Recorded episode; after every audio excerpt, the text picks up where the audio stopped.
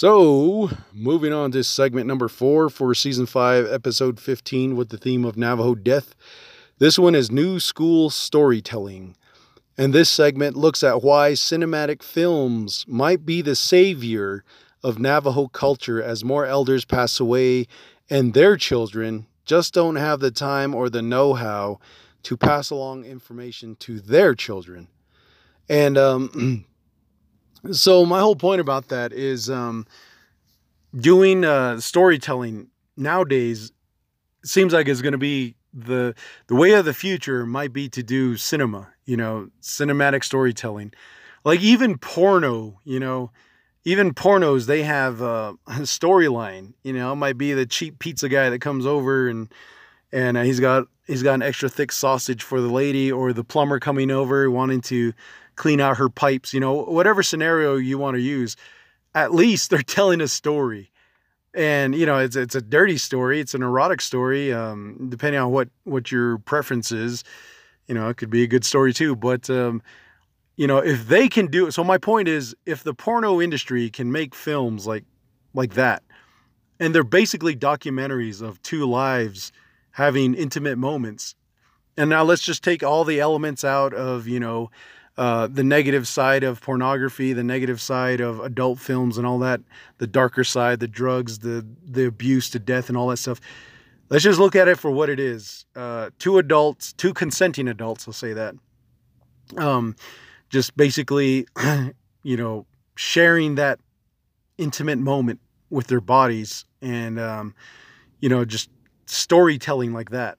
So, um, that right there is, um, you know, it's pretty interesting. So I'm not saying that, you know, us Navajos need to be doing porno, but, you know, what I'm trying to say is um, the storytelling aspect. Uh, the um, there's I'll give you an example. There's a young lady who wanted to do a mini documentary about living off the grid, you know, and also trying to and trying to have solar power installed at her place. And also she wanted to incorporate um, finishing up uh, doing a sweat lodge. so she she put out a post on social media asking if there was anyone interested in helping her, and I thought, excuse me, I thought, man, that'd be a perfect opportunity to stretch my ability to write. Let's see what it, see what comes up. So I asked her. I said, you know, is that really something that you, are you serious about it? Basically, and she says she's like, yeah, I'm serious. And I said, all right, well I can contribute uh, a storyline. I can write a story for you, and it would be like a script. Uh, I said, "How long is your documentary? How many? How long do you want it to be?" She said about two minutes and fifty seconds. You know, just like you know, two and a half minutes basically. And so I said, oh, "Okay." So while I was busy doing some other things, I found time to write for her little story. And I wrote in there like some of the stuff. Well, I asked her, you know, through social media, I was like, what, what do you want to be said about this? What is it that you want to see? What else did you want to, you know, this is your project. I said, I'm, I'm just going to try to put everything together and add my own take on it and try to give you something readable. And so she gave me kind of like the rundown of how she wanted to write it or how she wanted to tell the story. And so I basically got the gist of it because then she threw some more ideas afterwards. So I kind of not so much jumbled them together, but I um, I I was looking at him and uh, I was like, okay, well I can add this, I'm gonna add that. At the end, when I finally sent it to her, she read it and you know she said it was very emotional for her. She loved the way I wrote it, and uh, she was thanking me for that. And I was like, oh shit, man! I, was like, I didn't know my my my writing was gonna be that emotional, you know. For me, I was just like, okay, this is how I'm to tell the story. I'm to add modern themes and uh, old school themes, traditional themes, culture, heritage, put that together. Excuse me. And then add healing. That's kind of like one of the main backbones of why everything is kind of like needs to be uh, everything that that is distorted needs to be put back together, you know, uh, through culture and stuff like that. And excuse me. And so she was um, excuse me, she was pretty uh, happy for that. And um, then there was the um, the other thing about um, that what I was saying earlier in the opening of this uh, episode about the um, doing that American Primeval, the um, that Netflix show. You know, going over there, it kind of put me back in touch with my roots, my cinematic roots. You know, being a background actor or, or my background actor roots and it was it was really great to be back on a set again and i end up talking to some people. I end up talking to this uh this tall Ginny guy man. He was he was a pretty cool guy.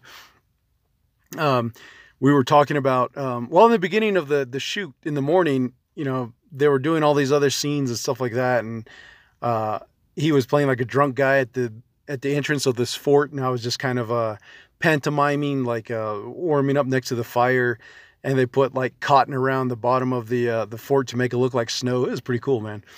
And then uh, towards the end, after uh, after lunch, um, then we we end up uh, hanging out inside the fort, which was pretty cool. That they they actually made it into like a real life fort and a working fort, and um, they had this one expert come in and say what was um, to see the stuff that was inside the fort and say, you know, this stuff didn't exist in 1848. This stuff did. That didn't take that out. That's too modern. Take you know all this stuff. So the guy really knew his shit. He was an archaeologist, I think it was.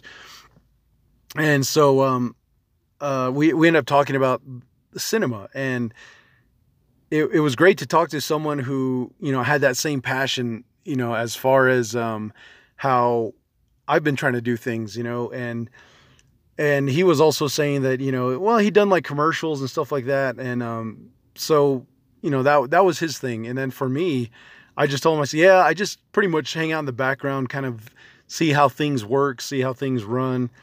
I said uh, i'm i don't really want to be in front of the camera but if i have to i will. Other than that if i do get in front of the camera i would like to have at least war paint or some kind of uh, special effects makeup on. I said, you know, that that would be pretty cool. I, I wouldn't mind that. And I was like, so then after that, um, we were just talking about like the way uh, stories are written nowadays, and we're talking about that that feminist m- movement, and we were talking about how um, the way women write stories or screenplays, I guess, about other women it you know they give them a lot of power they make them the smart ones and all this stuff which is fine but it, it's been done so much to where a lot of women are not into that you know the that whole thing that woke culture of feminism is is dying down you know and and I was telling him, I said, you know, yeah, I know it sounds sexist, but it, it's better if a man writes for a woman's part because the man knows cinematically what what it is the audience what he wants the audience to see. And um so you know that was that was pretty good that was pretty cool. That was pretty good. I was gonna say gook. That was pretty cool. And um or was was or was i gonna say ghoul? Uh, anyways uh so that was uh you know that was pretty cool man you know and then there was this other native guy he's a navajo he's a, a little short dude um, we, you know, we kind of talked about movies a little bit, and he also wants to do his own film. And then there, after there was this big old trailer called The Lunchbox where everybody waits. Uh, I was told to go back over there because there was a scene they were shooting. They didn't really need anybody else. So me and a few other guys, we went back over there. And this Ginny guy, oh man, that dude's really talking away about. Um, he's talking to this other white dude about um, what was it? Um, uh, just basically doing like uh, independent films. And that's a lot better because you get to have control and you get to do what you want. If you're in a big budget film, like he was in a few times, um, you don't get that. You're not. You're not even guaranteed that you're going to be on the actual in the actual film, because he said there was some film that he was in that that was kind of popular. Uh, was it last year? when he watched the film or when he when they were filming he was doing his stunts there was explosions he was shooting guns. When the film came out he didn't even see any of that. All that was on the cutting room floor. He didn't even see himself. And he said there was another film where he just saw himself in the beginning the middle and the end. I was like wow that's pretty cool but anyways you know stuff like that it was it was pretty neat so uh, hopefully i get to go back and uh, do some more. But also on that note, you know, there's another guy who I'm trying to get out to um, Klagetoh, and he's also does filming, but he's also like an activist. But he's not an activist to the point where he like follows AIM, American Indian Movement. They're a little bit too radical, you know, and that missing murdered indigenous women movement because he's got a, he's got some kids and he doesn't want to be he doesn't want his kids to be found out and someone stealing them because he's trying to protest against like the Mexican cartel or whatever whoever's involved. So you know it's understandable, but um, I'm gonna try to get that dude out to Klagetoh. Um, next month I, I need to work on how i'm going to write everything how i'm going to introduce it um, I already know what he's gonna. I was telling him what I wanted him to say, and that was pretty much that uh, cinema is gonna be the new storytelling way of us to do things, to leave legacies, to leave things behind. Because this generation, obviously, nobody's speaking Navajo to them anymore, so they're not really, you know, they're not really going to be interested in the stories by the fire or the coyote stories, learning lessons. They're not going to be interested in like the hieroglyphs or or the petroglyphs. I mean, and um, so that cinema is the best way to go to it to let them know, hey, look, during this time, this is what the documentary was made about your your Che and Must sons when they were in their 20s and 30s, and this is what what was going on in the climate at the time. So you know, I told him that, and he and he had some other ideas. So last night we were talking over the phone. And, oh man, we, I was like, all right, man. And I wanted to really write it, but I knew I was gonna get tired, so I was like, oh, I just don't want to do it. But uh, I pretty much know what I'm gonna do with that. And then the other thing is, um, we had a, as far as new school storytelling goes, and there was um, we had a presentation at the chapter house yesterday under the Klagetoh Veterans Nonprofit. So we had one of the veterans, he came over, he's a young dude and he's a Marine. So he asked me, he goes, Hey man, can I do a presentation during your diabetes event? I was like, Yeah, yeah, sure, go ahead.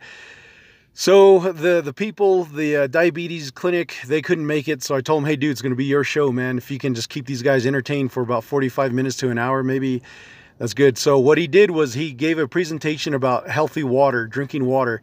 He had this filtration system, and the thing about that filtration system was it got rid of a lot of the toxic stuff that's involved in the liquids, the liquids that we drink, not only water but soda and coffee and and uh, juice and all that stuff. And he was telling the people there um, that uh, in order to help fight diabetes, if everyone were to invest in that uh, machine that he had, that pure pure uh, purification system, that they would be drinking like pure water, and that would help out with their uh, diabetes. You know, it'd slow it down a lot because the stuff that we get in the water bottles, you know, it's not guaranteed. It was made fresh like a month ago, coming out of a, uh, a fresh stream. You know it was gathered, it was collected, it was stored, and then it was probably in some factory, put in the bottles, and then stored again, then put in back of uh, hauling uh, trucks like diesels.